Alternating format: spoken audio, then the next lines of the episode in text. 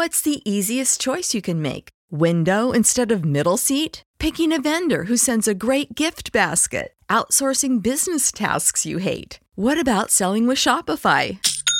Whether you're selling a little or a lot, Shopify helps you do your thing, however you cha-ching. Shopify is the global commerce platform that helps you sell at every stage of your business. From the launch your online shop stage to the first real life store stage, all the way to the did we just hit a million orders stage. Shopify's there to help you grow. Whether you're selling scented soap or offering outdoor outfits, Shopify helps you sell. Wherever and whatever you're selling, Shopify's got you covered. Sign up for a $1 per month trial period at shopify.com slash try. Go to shopify.com slash try now to grow your business, no matter what stage you're in. Shopify.com slash try.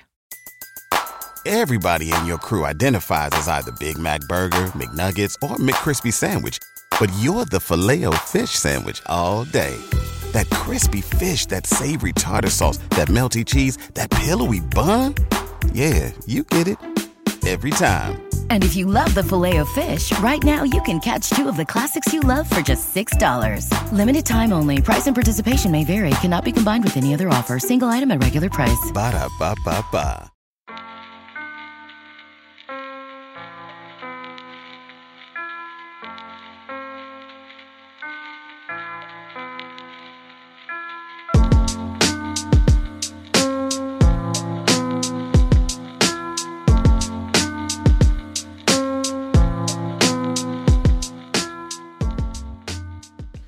What's up, guys? Welcome back to Around the Arc. I'm Jamie. Pleasure to have you here as always. Now, for today's episode, the topic is simply going to be the Western Conference and, well, Western Conference madness, we could call it. Is because I think so far, I know it's still, the season is young still, but I think so far the Western Conference, especially, has lived up to its preseason hype. You know, it's been really exciting, super unpredictable. We've had um, lots of, well, not lots of, we've had a couple of surprise teams come out of nowhere and shock us with how well they're playing. Uh, we'll we'll get to one of them a little bit later in the episode. But then on the flip side, we've also had some teams who have been a bit of a disappointment to say the least so far. So that that's where we're going to start off today's episode with probably the most disappointing team so far the young season and that is the Golden State Warriors. But fear not Warriors fans, we're going to look at how the team's recent struggles might actually be a little bit of a blessing in disguise. It might actually be good for their for their long term future. So we're gonna we're gonna get into this just now, um, and you can you can find uh, you can find this as an article as well on SirCharlesInCharge.com. This is a great piece written by one of the other writers at at Sir Charles in Charge. So um, you don't want to listen to me talk about Golden State, you can always go on there and and read about it. But without any further ado, guys, let's just jump right in here. So this this is kind of about how the Steph Curry injury it could actually be a good thing for the for the Warriors long term plans. So let's let's just take this from the beginning, shall we? So Golden State they entered the they, they entered this season having been to five consecutive NBA finals. Right, but this was a bit of a new look roster after uh, losing Kevin Durant first to the Achilles injury and then in free agency, and then also losing Klay Thompson to a torn ACL. You know, this is very much not the team that we have seen for the past years. They also lost guys like Shaun Livingston, who's retired now, and Andre Iguodala, who's still waiting to uh, to sign for a team. Um, so puts is a very different team. And after starting one and four, you know things aren't looking that great. Losing the first three games at the the new arena in San Francisco, and then to top off everything else, Uh, I think in a game a few days ago against the Phoenix Suns, Steph Curry goes down. In the third quarter, and it turns out he's broken his hand, needs surgery. He's going to miss three months or so. So now that leaves this Warriors team with Draymond Green as the only starter now surviving from last year's NBA Finals. So now it, it seems like we're before the season, people were saying, uh, "Oh, once once Klay Thompson comes back, this Golden State team they're going to be right back into the thick of the title race." Whereas now, you know, sitting at well, actually, they won last night. So what are they now? Two and five on the season, something like that. Um, anyway, they're now two and five without their best player for a pretty significant amount of time, and you know they're they're probably they're probably not going to make the playoffs now. It's going to take some massive turnaround for that to happen. Because you know they, they simply just don't have enough firepower now to to win enough games. I don't think. Uh, D'Angelo Russell, he's missed the last couple of games uh, with an injury, but he's going to be basically the sole source of consistent offense for this team. And you know, he's a, he's an all star caliber player. Not not trying to take anything away from him, but I don't think he is good enough to shoulder enough of a load to to basically carry a team to the playoffs on his own, especially in the Western Conference. Now, like I said, I'm I'm sure that this isn't the type of start that the organization, the front office, were were were planning on having to start the season. But putting their struggles aside for a minute, I do think that in the long term, this could put Golden State in a position to start contending again for years to come. I think so. Going back to D'Angelo Russell, I don't I don't think it's that likely that he's going to be a part of the Warriors' long term future. I think um, it's good it's good that the Warriors have him um, without Klay Thompson and especially without Steph now but I think his value to the team going forward is going to be as a trade piece. I think. I mean, yeah, a potential D'Angelo Russell trade it could net Golden State, you know, a few solid pieces. You know, um, maybe first round draft pick plus a couple of a couple of nice rotation players or something like that. Maybe even you get a starter and a pick as well, or some something like that. So I think his value is certainly um, as a trade piece down the line. And then if if the Warriors do indeed miss the playoffs this year, then that means they will get a lottery pick in in next year's draft, and you know I think that's looking more and more likely with with Curry looking to miss a few months. And so, so you take all that into account. If they decide to move D'Angelo Russell this season, then you come into next year, you'll have Klay back, Steph back, a potential lottery pick on the roster, and then whatever they've managed to net from a D'Angelo Russell trade. So another nice couple of couple of roster pieces and maybe another draft pick. And then also you've still got Draymond Green and maybe one or two guys who kind of show out this season. Um, guys like well, don't know if you saw last night against Portland, uh, where Golden State actually won. They had Eric Paschall dropped 34 and 13. So, you know, they have had some relative unknowns come in and give them production out of nowhere. So, maybe if one of these guys can be a consistent contributor, they could maybe be a be a piece for for the team going forward. Now, thinking about uh the Warriors potentially, you know, almost giving up on this season and almost embracing tanking a little bit. You know, it's obviously obviously it's not what they were planning on doing before the season but it might actually be what makes sense and if we look at another occurrence in NBA history not too dissimilar to this and see how it worked out for the San Antonio Spurs now they did a similar thing when back in was it was the 96-97 season so way back when they had David Robinson as their best player. But when he was just limited to six games in that 96 97 season, the Spurs went full tank mode. Well, I guess that was before tanking was a thing. But if they did that today, they went full tank mode. They won 20 games uh, that year. And in turn, they landed the number one pick in the 1997 draft.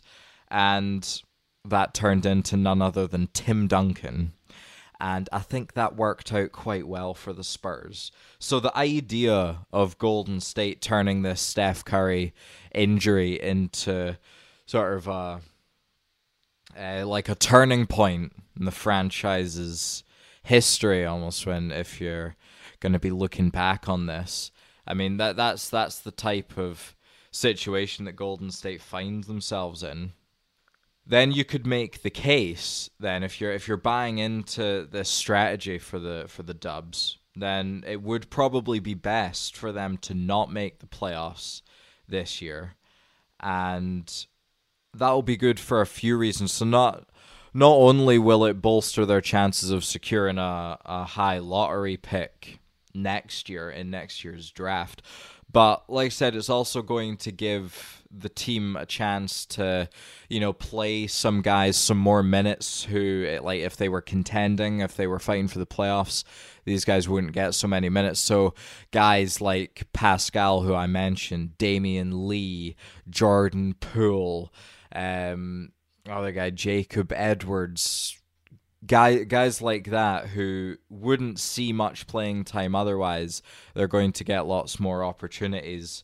Uh, glenn robinson he's another guy willie cauley stein um, and what this will allow them getting more playing time that'll uh, allow steve kerr and the front office and everyone to basically see who's worth hanging on to and who could potentially be a part of the Warriors' long term plans once they get everyone back and once they become relevant once again. You know, I'm t- talking about it like it's an easy path back to success for these guys, but ov- obviously that's not the case. You know, um, there's gonna be there are a lot of things that need to go Golden State's way for them to get back to contending. You know, they need Steph to, you know, make make. You need Cl- sorry, you need Klay to make his return to being the player he was before the injury. Obviously, you need Steph to do the same. Although I don't think there's there's too much worrying about that, given that it's just uh, just hand injury. But um, yeah, basically there are lots of moving pieces in order for, for Golden State to pull this off and get back to contending as early as next year. But they've shown over the past several seasons that they are more than capable of building a championship roster from scratch. I mean, we've seen them do it. Uh, so I think if if any team can pull this off, it is go- it is Golden State. I mean, this is the team that signed KD in free agency. It's the team that drafted Draymond, Steph, and Klay. It's the team that they've won two championships. Uh, they've won three championships, sorry, in the last five seasons. So I think there there is there is a championship culture there, a winning mindset, a winning attitude, and I just I just think that you know, if if a team is going to be able to bounce back from the you know difficult situation that they currently find themselves in, then it is it is Golden State. I mean, they do have they've I mean they've still got their core, they've still got their championship core there in Steph, Klay, and Draymond, and they've got the front office savvy to be able to make complicated moves that will ultimately work out for the for the betterment of the team. Now, looking at the what this means sort of for the NBA, it means for the first time in the last five or six years, you know, the the road to a title is not going to be going through the Warriors. For the time being, that is, and everyone else can sort of take a sigh of relief about that. But like I, like I've been saying, it might not be the case for long, you know. And this this Golden State franchise, while it may appear like they're at a bit of a crossroads right now, they have everything they need to make sure that their title window is only closed for a short amount of time. But it does mean that for for the time being for this season anyway, the door for other teams does remain a lot wider open than it has done in years past. So as a result, we're seeing, you know, quite a few changes in the Western Conference playoff race, l- largely down to this Steph Curry injury. And, you know, with with him sidelined for 3 months, and the Warriors' playoff chances shrinking as a result, that opens up another potential playoff spot for some other team in the West to come and come and snatch it up to come and take it. And there are a few teams that are looking to make some noise at the moment. Uh, just to just to go through a few, I mean the the Sacramento Kings and New Orleans Pelicans, they were both teams that I had picked to at least compete for playoff spots before the start of the season. But I think due to Zion's injury for the Pels and the fact that the Kings have just been kind of a disaster so far, um, I think both of these squads they're they're also likely going to be on the outside looking in come season's end which is which is crazy. I was talking about them just what two weeks ago about how I'm expecting them to compete for the playoffs, and it's changed this dramatically already. So obviously that means that it could also change just as dramatically, and uh, the outlook of things could totally change two weeks from now. But just uh, as of right now, it's not looking too good for for both the Kings and the Pelicans. So that leaves a few teams to battle it out amongst themselves for this final one or two playoff spots. Um, you know, now that Golden State seem to be out of things. So first out, you got the Spurs. They've looked pretty good so far, and I think they're they're always going to be in with a shot with with Pop on the sidelines. I always feel bad ruling them out because I feel like they're just they're they're the best team at proving people wrong. I think. Um, you've got the Timberwolves who have surprised some people this year. Um, and they could be in with a shot potentially. I think they're a bit more of a long shot. But if they sustain their current level of play, they could be at least in with a chance. You know, they've had Karl Anthony Towns. He's played like an MVP to start the year. Andrew Wiggins, I think he's shown some promising signs so far. And Coach Saunders, Timberwolves head coach, he seems to have everyone on the roster buying into what they're doing, and they're playing pretty good team basketball, actually. But the team that I wanted to talk about most here in this segment is the team that's taken everyone by surprise so far, and that is the Phoenix Suns. So let let's let's dive into Phoenix's case for maybe making the playoffs this season. Now, I I don't really know of anyone really who had Phoenix picked to make the playoffs before the season started or even compete for the playoffs really. And then a- after the first few games, once it came out that DeAndre Ayton was going to be suspended, I think in everyone's eyes, the Suns' playoff odds became even more, you know, insurmountable at that point. But the Suns are currently sitting at five and two, uh, which has them right in the thick of the playoff race out west early on.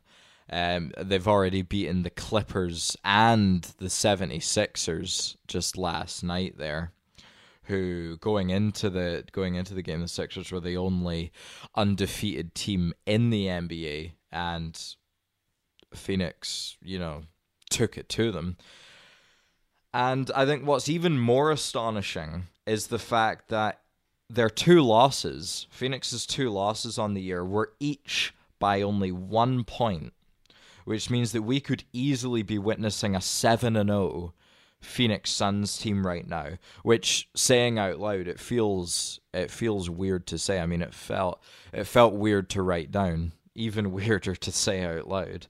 So, what exactly is at the root of this unbelievable turnaround from this Suns team. We're going to we're going to get into a few of the reasons why, and possibly the biggest reason that people are going to point to are the new additions that this team made over the summer, specifically the Ricky Rubio and Aron Baynes pickups. I mean, they have been huge for this team's early success. You look at Baines, I mean, he's never been much of a box score player, but the advanced metrics, all the advanced numbers seem to love him, and they actually paint him as one of the more valuable players in the league, which you could make the case he has been early on at least and you know his value it's cer- certainly been on full display through the first seven games or so uh, especially in Ayton's absence when Baynes has had to fill the starting role.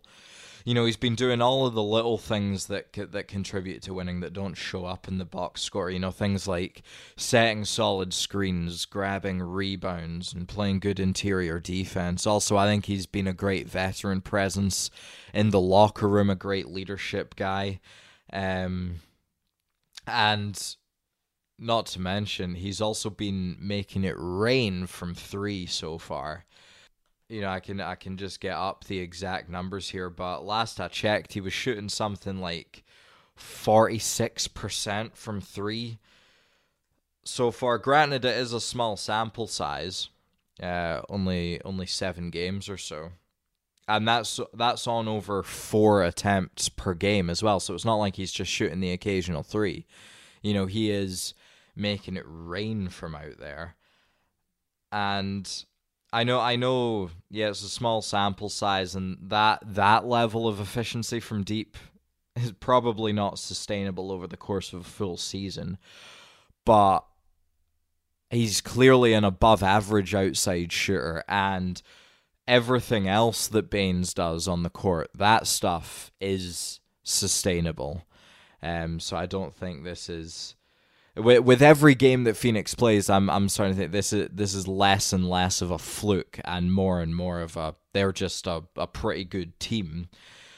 And now I just want to touch on Ricky Rubio as well. Um, despite the signing initially being criticized by a lot of people, Suns fans in particular, you know, Rubio is proving to be a terrific fit at point guard for Phoenix.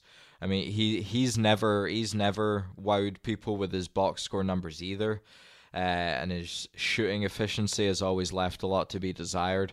But he has always made his teams better on both ends of the court when he has been in the game.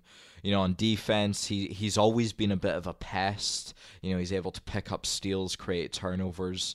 Uh, he's he's he's a good on ball defender, but as well as well as that, I think Rubio's smarts and instincts on that end mean that he can often kind of read plays as they're happening and react to get into the right positions at the most opportune times, you know, away from the ball. So he does uh, he does have a lot of value on the defensive end. On offense, he has made strides as a shooter. He has become a lot more reliable. But on that end, I think his biggest value is it's just as a floor general and a distributor. And when looking at that aspect of his game, I don't think anyone is ben- benefiting from that more than Devin Booker. So let's talk about him for a sec. Um, Booker, the guy who's been the Suns' best player and offensive leader for the past few seasons, and now it seems that he's taken that step where he's now ready to lead a winning team. You know, he's looked a lot more comfortable in his role so far this season, which doesn't actually require him to constantly have the ball in his hands. And I think that's something that that Ricky, you know, provides for him. He he he allows Booker to play more off the ball and kind of focus on his strengths mainly. You know, last year Booker had to play a lot of point guard, and despite showing some legitimate playmaking chops, like Booker can make plays, uh, like he can set people up, but it ju- it just wasn't his natural position, which is why which is why I think he's thriving so much with Rubio at the point. and like I was saying, what that allows Booker to do is simply focus on his strengths, which is scoring. Um, let me just get his efficiency numbers up here. Um, just as a side note, how good's basketball reference?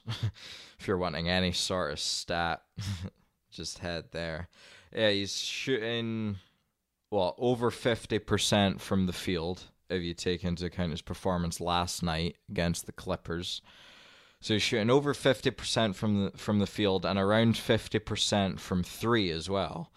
And if he can keep up his sort of career high efficiency, obviously I don't expect him to have a 50-50 90 season or anything like that, but if he can keep up career high levels of efficiency, then you know, I think he's going to be an all-star for the first time this year. I don't think that's an audacious thing to say or anything. And for Phoenix, having that sort of guy who can just go and get you a bucket against any type of defense, you know, I think that makes Phoenix that much more dangerous. And we saw it on full display last night against the 76ers. You know, a really close game, not much in it, but what separated Phoenix in the end was what Booker just took over, whereas Philly they don't have that kind of scorer. Well, I guess when when Embiid's not playing, but um, even so, different kind of scorer. They just yeah they just didn't have a kind of guy like Booker who could just go he well I mean he scored 40 points last night was 15 out of 19 from the field uh, he just he just took over that game and he was the difference in the end but the Suns success it's not been solely due to uh, the Baynes and Rubio pickups and as a result Booker elevating his game although that has been probably the biggest part biggest reason for their turnaround, but it, it's not it's not the only part. Um, I think we need to give some credit to the other guys on the roster who have who have stepped up in a big way. Uh, first guy that comes to mind, Jevon Carter, who's been a very pleasant surprise at the backup point guard spot, providing timely playmaking and energy on the defensive end. You know, you'll see he'll often pick up the opposing team's ball handler 94 feet, you know, as a one man full court press. And he's, he's also a really good on ball defender in the half court as well. You've got Kelly Oubre Jr., who's been a very nice secondary scoring option. And his terrific play on the defensive end as well make him a really good two way threat. Tyler Johnson, he's another good scorer who seems to fit pretty well into the spark plug off the bench role, which he's been thriving in so far. Uh, both Dario Saric and Frank Kaminsky, I think they've been um, really solid, reliable stretch bigs, each with a nice touch from the outside. And then also their their rookie this year, Cam Johnson you know, he's showing a couple of flashes, I think, and he could turn into a a legitimate contributor a little bit down the line. And then obviously they're going to get Ayton back at some point. So, you know, going down the Phoenix roster, they do have a decent collection of talent. But I think the reason they've taken people by surprise so far has just been the fact that they play greater than the sum of their parts, I think and nowhere is that more evident than on the defensive end, where they're currently top 10 in the league in defensive efficiency. Again, that feels weird to say when talking about the Suns, but um, I wouldn't, I, I would, I would, I would be surprised if they actually finish the year as a top 10 defense. but I think they're certainly capable of being an average to slightly above average team on that end, which would still be very impressive given the fact that they've been one of the very worst defensive teams over the last few seasons. And I actually wouldn't be surprised if they were the worst defensive team. So, all of this, right, from Phoenix's improvements that they've made on both ends and to their personnel and their uh, game plan, everything from from that to the Warriors' struggles and Steph's injury. You know, this has led to a reality where it's more than feasible, I think, that the Suns, the Phoenix Suns, once the laughing stock of the league, they might actually make the playoffs. I remember, uh, I think it was after their win over the Clippers, I think, where that they were just two and one. I think at that stage, where I put out on Twitter, I was like, "Are the Suns actually going to make the playoffs this year?" And the one reply I got to that was, "Sorry, but no." uh, I might be misquoting it, but it was it was something like that. And honestly, you would have had a point back then, where it was only three games and we hadn't really seen too much of them there and then the Ayton suspension happened. So like there was no real reason to believe that they were going to make the playoffs but i think what they've shown us through seven games now where it's still a small sample size i know but what they've shown us I think they're here to stay, and I think their win over the 76ers last night it was like it felt like another statement win. Now, I know there is still a long, long way to go in the season, but again, don't forget they're going to be getting DeAndre Ayton back at some point, who I still feel can be a an 18 and 10 type guy with solid improved defense as well. So once that happens, then we'll get to see how good this team can really be. So I, don't think they're going to get worse when Ayton comes back, and yeah, I just I, I just think that we're going to start. We're going to need to start getting used to the fact that the Phoenix Suns they're now a team that's here to stay. But that, that those are just my thoughts on the Phoenix Suns. I'm really high on them. I have to say early in the season, and if for more than anything else, they're just they're the best feel good story I think so far in the NBA. There always seems to be at least one really feel good Cinderella team. Uh, in in each NBA season, you know, last year you had teams like the Brooklyn Nets, who really shocked everyone, or the Clippers out west. This year it seems to be the Suns, and I think if if put it this way, if Steph Curry hadn't gone down with the injury, I would still be hesitating to put the Suns in as a as a playoff team. But now I'm feeling a bit more confident with it. Obviously, you know, I think it's going to be a bit of a three way battle for the seventh and eighth seeds, maybe between Dallas, San Antonio, and Phoenix. But you know, you got you got to love a good you gotta love a good underdog story. Um, but anyway, those those are just my thoughts on on the Suns. Uh, you can let me know your thoughts uh, on Twitter. You can tweet me at around the arc pod. Um, that's around the arc pod. And let me know on there if you think the Suns are going to make the playoffs this season. Um, it'd be great to get your thoughts on there. But yeah, with that, guys, we're going to move on to our final sort of subtopic for today's episode. Um, again, sticking out west with another one of the the pleasant surprises this season. We're going to look at the the Dallas Mavericks. More specifically, we're going to look at Luka Doncic. But um, yeah, the Dallas Mavericks, a team who I actually picked before the season to um get into the playoffs, and they have not disappointed so far. I think what are they sitting at at the moment? Four and two, I think. But they're they're looking like they're legit. so far. Um, but I just I, I wanted I wanted to talk a little bit about their best player, Luka Doncic, and discuss the possibility, just the possibility, that he could be an MVP candidate this season. Now I I know again it's it's a bit early in the season to start, you know. declaring playoff teams and crowning MVPs and all that, but Luka Doncic has been playing at an MVP level so far in just his second season, I might add.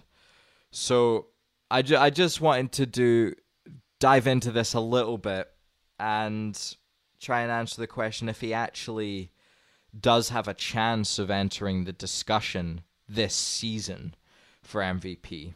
So what we're going to do, we're going to take a look at the three main traits I think that that make up an MVP, or the three factors, or the three main factors that that are taken into consideration when picking an MVP. And those are first off, you got to look at the numbers, and they've got to be superstar level numbers. Next, you got to look at team success. Are they on a winning team, a contending team?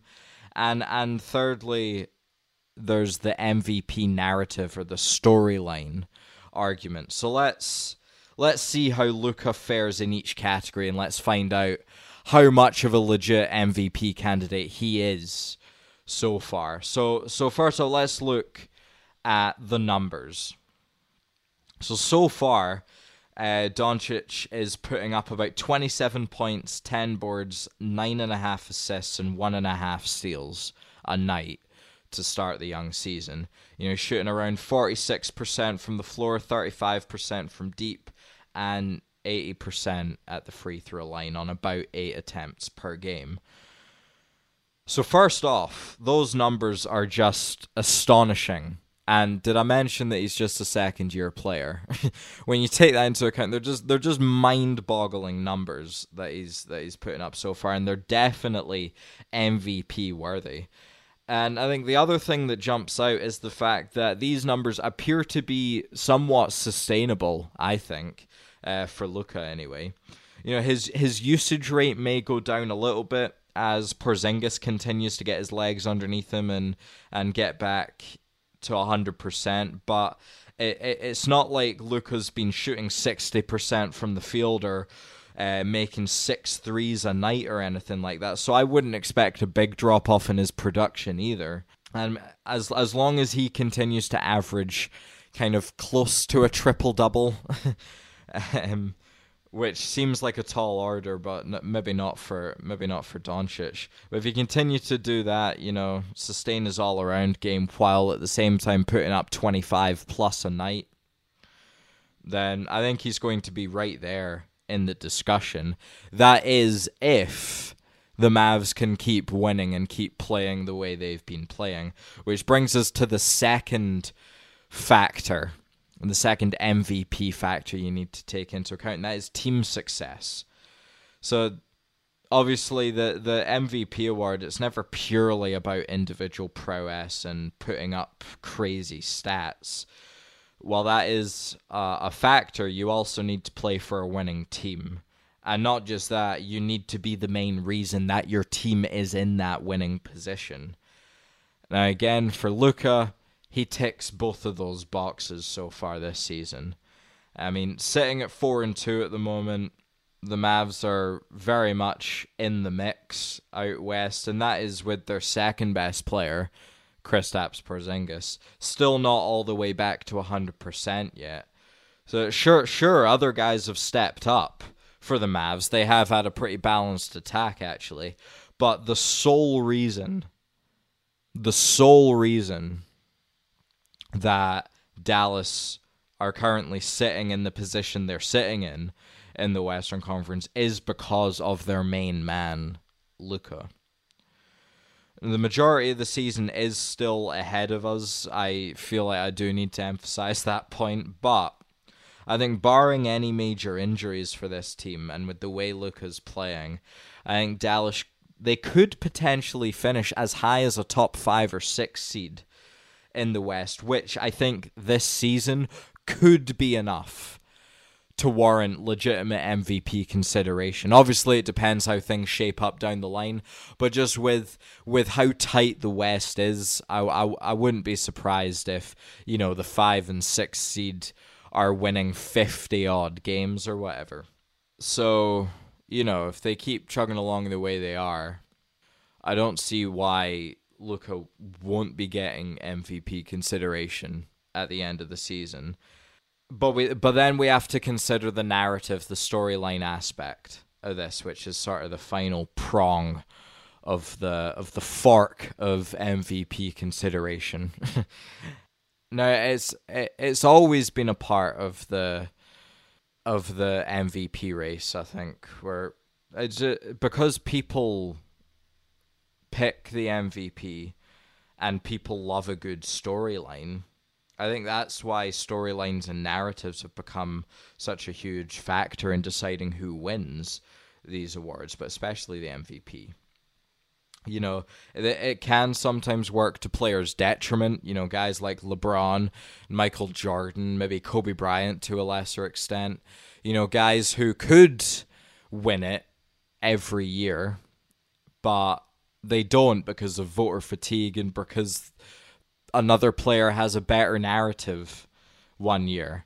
You know, you had guys like Karl Malone, Charles Barkley during the 90s in Jordan's peak. And then for LeBron, you had guys like Derrick Rose, James Harden, Russell Westbrook, Steph. Guys come in who, while they're not at the same level, they maybe have a better uh, storyline or maybe better statistical season or whatever. Um, but for a guy like Luka Doncic, I think the narrative's going to be there as well. You know, at just 20 years of age, have I mentioned he's just in his second season? at 20 years old, he would be the youngest MVP winner in NBA history, which I think that's an MVP caliber narrative unto itself. But he will also have defied all expectations and come out of nowhere as a complete underdog to win the award. And if there's one thing that people love more than a good story, it's a good underdog story, I think. You also include the fact that he's leading a Dallas squad who are better than most of us were expecting heading into the year and I think you have you have all the makings of a sort of dark horse MVP candidate here, and with the with the unpredictability of this NBA season, why not? I mean, I still wouldn't put my money on Doncic to win the win the award, but stranger things have certainly happened, and like I said, with this shaping up to be one of the more unpredictable and exciting NBA seasons in recent history then why not entertain the possibility of something crazy like this happening? I mean, why not? But um yeah, so I'm naming Luka as my sort of dark horse threat for the for the MVP. But uh, let me know who who you think your your biggest dark horse dark horse threat for MVP is. Again, let me know on on Twitter at around the arc pod. Is it a guy like maybe Jokic or uh, who who else we got that's been bought? Maybe, oh, Devin Booker. Although uh, maybe I'm getting too high on the Suns now. Um, but yeah, let me let me know who you think your, your biggest dark horse threat for MVP is. Uh, let me know on Twitter. But with that, guys, that that basically does it for today's episode. Hope hope you enjoyed, as always, and yeah, I'll I'll see you back some point again in the near future for another one. All right. In the meantime, you can always nip on to sircharlesincharge.com. Like I was saying earlier, you get um, a bunch of articles every day on there about all the goings on in the NBA. So you can get your daily fix on there. Um, as well as hitting me up on Twitter, you can leave leave a review of of the podcast on on iTunes, Apple Podcasts, wherever you're listening to this, and as as well as leaving a five star review, which would be greatly appreciated, of course. But um, as well as that, you can leave comments, suggestions, thoughts for topics or or new ideas for the show. Basically, anything to uh, to improve improve the show for you guys. But anyway, yep. With with without any further ado, guys, I will yeah I'll see you back at some point, maybe later in the week or early on next week. All right, guys, have a good one. I will see you soon.